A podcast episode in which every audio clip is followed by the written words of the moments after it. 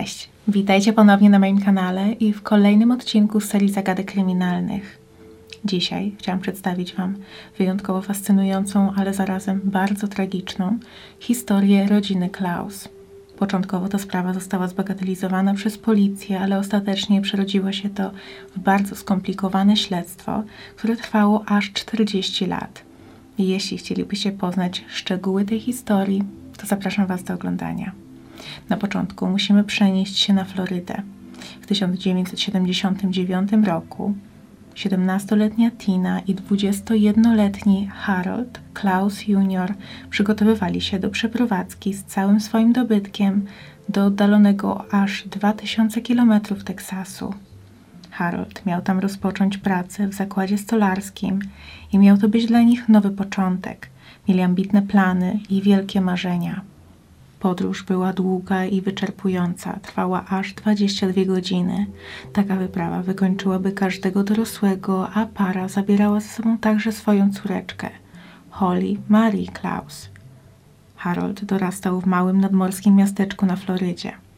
Był zdolnym uczniem, choć za młodu, także typem buntownika, chodzącym własnymi ścieżkami.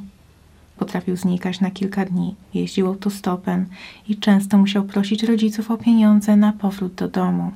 Z czasem jednak zdołał się ustatkować. Rozpoczął pracę jako stolarz w jednej z firm budowlanych w swoim rodzinnym mieście. Tam poznał Tinę Gail Lynn. Zakochali się w sobie i dość szybko wzięli ślub. Niedługo później na świat przyszła ich córeczka Holly. Harold oznajmił swojej matce, że zamierza przeprowadzić się z żoną i dzieckiem do Teksasu, gdzie rozpocznie dobrze płatną pracę i dzięki temu będzie mógł zapewnić rodzinie lepsze życie. Zdaniem bliskich Harold zmienił się nie do poznania po narodzinach córki. Rodzina stała się dla niego priorytetem, a Holly oczkiem w głowie zarówno jego, jak i Tiny. Matka spędzała z córką każdą wolną chwilę, robiła mnóstwo zdjęć dokumentując każdy jej krok od narodzin. Prawie codziennie chodziły razem na spacery i razem się bawiły. Przed wyjazdem do Teksasu Tina i Harold obiecali, że będą kontaktować się ze znajomymi, rodzicami i rodzeństwem i dawać znać, jakim się wiedzie w nowym miejscu. Niestety nie dotrzymali słowa. Mijało sporo czasu, a rodzina nie otrzymała ani jednego telefonu, ani listu. Zbliżał się Sylwester i nie wiedzieli, co się dzieje. Byli coraz bardziej zaniepokojeni tym nagłym brakiem kontaktu. W końcu skontaktowała się z nimi nieznajoma kobieta, która powiedziała, że przebywa aktualnie w Los Angeles i chciałaby umówić się, żeby zwrócić im samochód należący do Tiny i Harolda. Przedstawiła się jako siostra Susan, ale rodzina nie miała pojęcia, o kim mowa. Byli kompletnie zaskoczeni i dodatkowo nieufność wobec dzwoniącej wzbudzał fakt, że samochód chciała zwrócić w zamian za pieniądze. Mimo wątpliwości wobec kobiety, bliscy wiedzieli, że jest ona dla nich jedynym źródłem informacji na temat losu Harolda i Tiny i postanowili umówić się z nią na spotkanie. Ustalono, że do przekazania samochodu dojdzie w okolicy torów wyścigowych Daytona na Florydzie. Kobieta zjawiła się w towarzystwie nieznajomego mężczyzny i na ich widok bliscy nie mówili. Para była ubrana w białe szaty i już na pierwszy rzut oka wyglądali jak członkowie sekty. Kobieta zapytana o los pary i dziecka powiedziała, że Tina i Harold zdecydowali się zrezygnować ze swojego dotychczasowego życia, ponieważ nie spełniało ich potrzeb i dołączyli do grupy religijnej i teraz skupiają się na swoim życiu duchowym. Rodzinie było bardzo trudno w to uwierzyć, ponieważ Harold był wyjątkowo podekscytowany perspektywą rozpoczęcia nowej pracy, która zapewni jego bliskim stabilizację finansową. Rodzina nie wiedziała, co robić. Kontaktowali się ze znajomymi i dalszymi krewnymi, ale okazało się, że nikt nie miał kontaktu z Tiną i Haroldem od czasu ich wyjazdu. Starali się też oczywiście odnaleźć tę tajemniczą grupę religijną, ale także bezowocnie. Po wielu nieudanych próbach namierzenia trójki, sprawa została w końcu zgłoszona na policję. I niestety funkcjonariusze nie potraktowali jej poważnie, ponieważ wyszli z założenia, że Tina i Harold byli dorośli i mogli podjąć decyzję o przeprowadzce i zerwaniu kontaktów z bliskimi, a nawet o wstąpieniu do nowego ruchu religijnego czy sekty. Sprawa została całkowicie zbagatelizowana i nie rozpoczęto poszukiwań. Rodzina nie miała jednak zamiaru dać za wygraną i wciąż naciskali na śledczych, żeby podjęli jakiekolwiek działania albo chociaż wpisali Klausów na listę osób zaginionych. I w końcu te niestrudzone wysiłki opłaciły się i trzy nazwiska trafiły do bazy, choć nadal odmawiano zorganizowania akcji poszukiwawczej. Przełom w tej sprawie nastąpił niespodziewanie po kilku miesiącach. Podczas rutynowych ćwiczeń policyjne psy trafiły na ludzkie zwłoki na zalesionym terenie w Houston. Od samego początku podejrzewano, że mogą to być ciała Tiny i Harolda, ale niestety dostępne wtedy techniki kryminalistyczne nie pozwalały na potwierdzenie tożsamości i rodzina musiała żyć w niepewności przez kolejne dziesiątki lat. Ciała zostały pochowane jako osoby N N. Do sprawy powrócono dopiero w dwa tysiące jedenastym roku, czyli po aż trzydziestu latach. Zbadano D N A, ale i tym razem nie udało się ustalić tożsamości zmarłych. Było to kolejne rozczarowanie i kolejne pytania pozostające bez odpowiedzi. Bliscy musieli poczekać jeszcze dziesięć lat na poznanie prawdy i na postęp w dziedzinie technik badań genetycznych. Fragmenty D N A i informacje dotyczące Tiny i Harolda ostatecznie zostały przesłane do portalu genetycznego gedmatch kropka com, który pozwala użytkownikom udostępniać swoje dane organom ścigania w całym kraju, w nadziei, że może to pomóc w rozwiązaniu niewyjaśnionych przestępstw. Kalifornijska organizacja Identifinders International, zajmująca się genealogią genetyczną, pochyliła się nad tą nierozwiązaną od czterech dekad sprawą i poprosiła urzędników z Harris County Institute of Forensic Science o pozwolenie na zbadanie znalezionych szczątków ludzkich. Po przeprowadzeniu kolejnej analizy materiału genetycznego wynik w końcu okazał się jednoznaczny. Ustalono ze stuprocentową pewnością, że znalezione lata wcześniej szczątki należą do Tiny i Harolda Klausów. Tina straciła życie w wyniku uduszenia, a Harold pobicia. Do ustalenia tożsamości dotychczas niezidentyfikowanych zwłok przyczyniła się przede wszystkim genealog Alison Peacock, założycielka F H D Forensic Medicine. To właśnie ona zidentyfikowała parę, przekazując informacje do GEDmatch. Cały czas też współpracowała ze śledczymi, kontaktując się z nimi minimum raz w tygodniu. Kobieta przyznała, że praca była wyjątkowo ciężka i żmudna i nie było gwarancji, że przyniesie oczekiwane rezultaty, ale ostatecznie wysiłki opłaciły się. Alison przyznała, że to ogromny sukces, że w tym przypadku udało się poznać prawdę, jednak jej firma zajmuje się jeszcze ponad pięćdziesięcioma przypadkami innych niezidentyfikowanych osób, ale nie ma wystarczająco funduszy na przeprowadzenie odpowiednich badań. Los Tiny i Harolda wreszcie ujrzał światło dzienne, jednak odnalezione ciała były tylko dwa. Nadal to, co spotkało ich córeczkę, pozostawało tajemnicą. Śledczy rozpoczęli więc dwa śledztwa jednocześnie, jedno mające na celu ustalenie, kto stoi za tragedią małżeństwa, a drugie nad zaginięciem Holly Marie Klaus. Zrozpaczona rodzina miała nadzieję, że dziewczynka wciąż żyje, że może została porwana, jest wychowywana przez inną rodzinę i może nawet sama nie zdaje sobie sprawy ze swojego pochodzenia.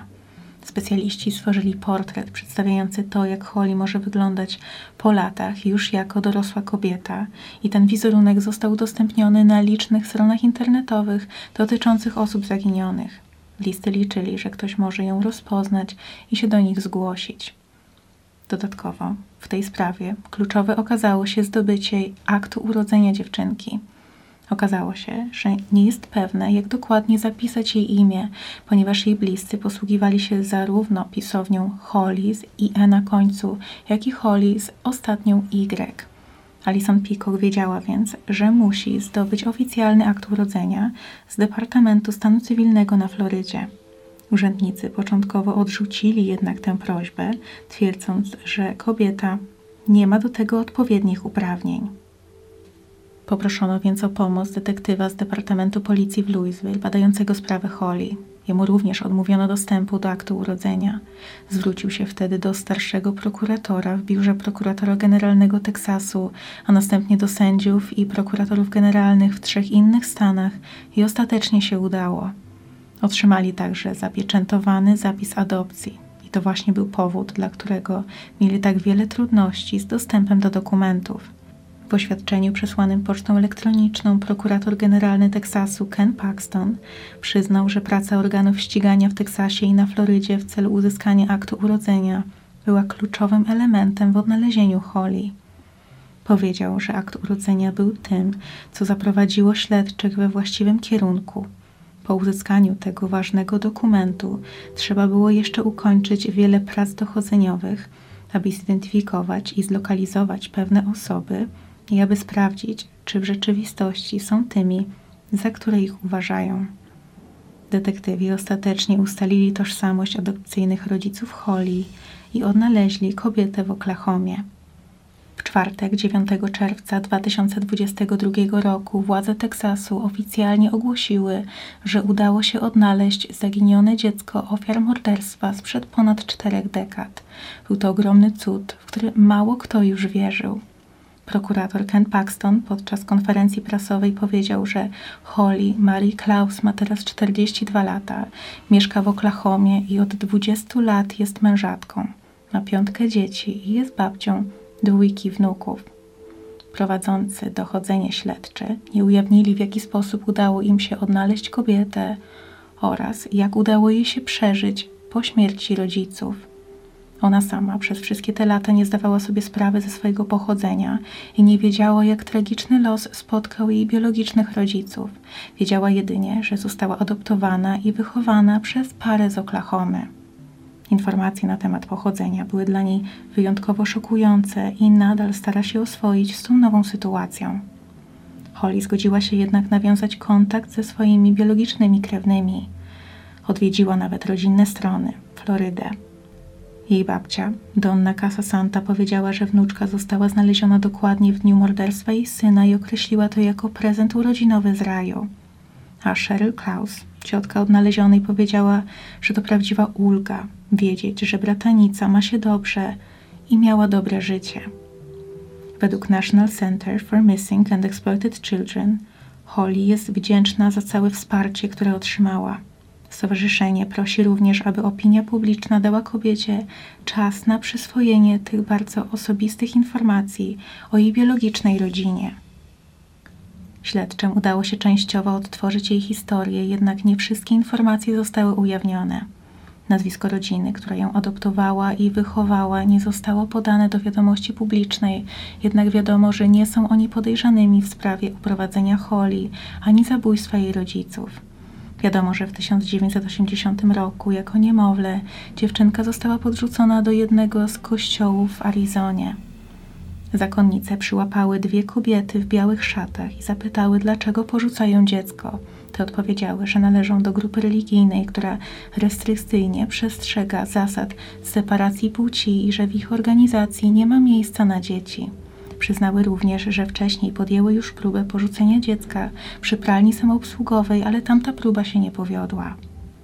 Według zastępcy prokuratora generalnego Brenta Webstera prawdopodobnie była to sekta, która koczowała w latach osiemdziesiątych w okolicy Jumy i przemierzała Arizonę, Kalifornię i Teksas. Śledczy uważają, że grupa podróżowała na południowy zachód Stanów Zjednoczonych, prosząc o jedzenie okolicznych mieszkańców. Nadal nie wiadomo, w jaki sposób dziecko znalazło się pod opieką kobiet i to nie jest jedyne pytanie, które w tej sprawie pozostaje bez odpowiedzi. Tajemnicą są również okoliczności i sprawcy zabójstwa rodziców Holly. Choć nie ma co do tego pewności, policja podejrzewa, że ta tajemnicza kobieta, która była w posiadaniu samochodu Tiny i Harolda, to może być jedna z tych dwóch, które podrzuciły dziewczynkę do kościoła w Arizonie.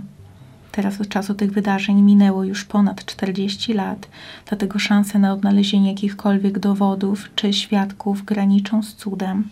Jednak prokuratura podkreśla, że nie mają zamiaru się poddać i będą walczyć o poznanie prawdy, jeśli już nie dla samego Harolda i Tiny, to również dla ich córki. Śledztwo więc nadal trwa, jednak upływ czasu z pewnością zniszczył już wszystkie kluczowe dowody. A sprawca lub sprawcy mogą już nie żyć. Dwie zagadki w tej skomplikowanej układance zostały już rozwiązane. Ustalenie, jaki los spotkał Tinę i Harolda oraz odnalezienie ich zaginionego dziecka. Jednak nadal nie wiadomo, kto skrzywdził parę oraz kim byli ludzie, którzy zabrali Holly. Wielu pytań dostarczyło również zamieszanie w tę sprawę członków sekty. Czy rzeczywiście Tina i Harold dobrowolnie dołączyli do jakiejś organizacji religijnej? Kim były te kobiety w białych szatach i czy miały coś wspólnego z ich morderstwami? Rodziny założyły fundusz ku pamięci Tiny i Harolda, którego celem było wspieranie innych rodzin, które poszukiwały swoich bliskich za pomocą genealogii genetycznej, a pieniądze zebrane na portalu GoFundMe posłużyły do rozwoju badań właśnie w dziedzinie genealogii genetycznej. I to jest już koniec tej bulwersującej sprawy. Śledztwo trwało ponad czterdzieści lat, ale nadal trudno nazwać tę sprawę rozwiązaną. Sprawiedliwość nie dosięgła sprawcy lub sprawców, którzy odebrali życie dwóm młodym osobom oraz odebrali dziecku możliwość dorastania u boku kochających rodziców. Jeśli słyszeliście wcześniej o tej sprawie, to dajcie mi proszę znać w komentarzach. Te najnowsze informacje w tej sprawie, czyli o odnalezieniu Holly, wyszły na jaw dość niedawno, ponieważ w czerwcu tego roku dwa tysiące dwudziestego drugiego. Jeśli coś słyszeliście, to koniecznie podzielcie się tymi dodatkowymi informacjami, a jeśli macie propozycje, o jakich sprawach mogłabym powiedzieć w kolejnych odcinkach z tej serii, to napiszcie to w wiadomościach na Instagramie albo w komentarzach pod tym odcinkiem. A teraz bardzo dziękuję Wam za oglądanie. Do zobaczenia. Cześć!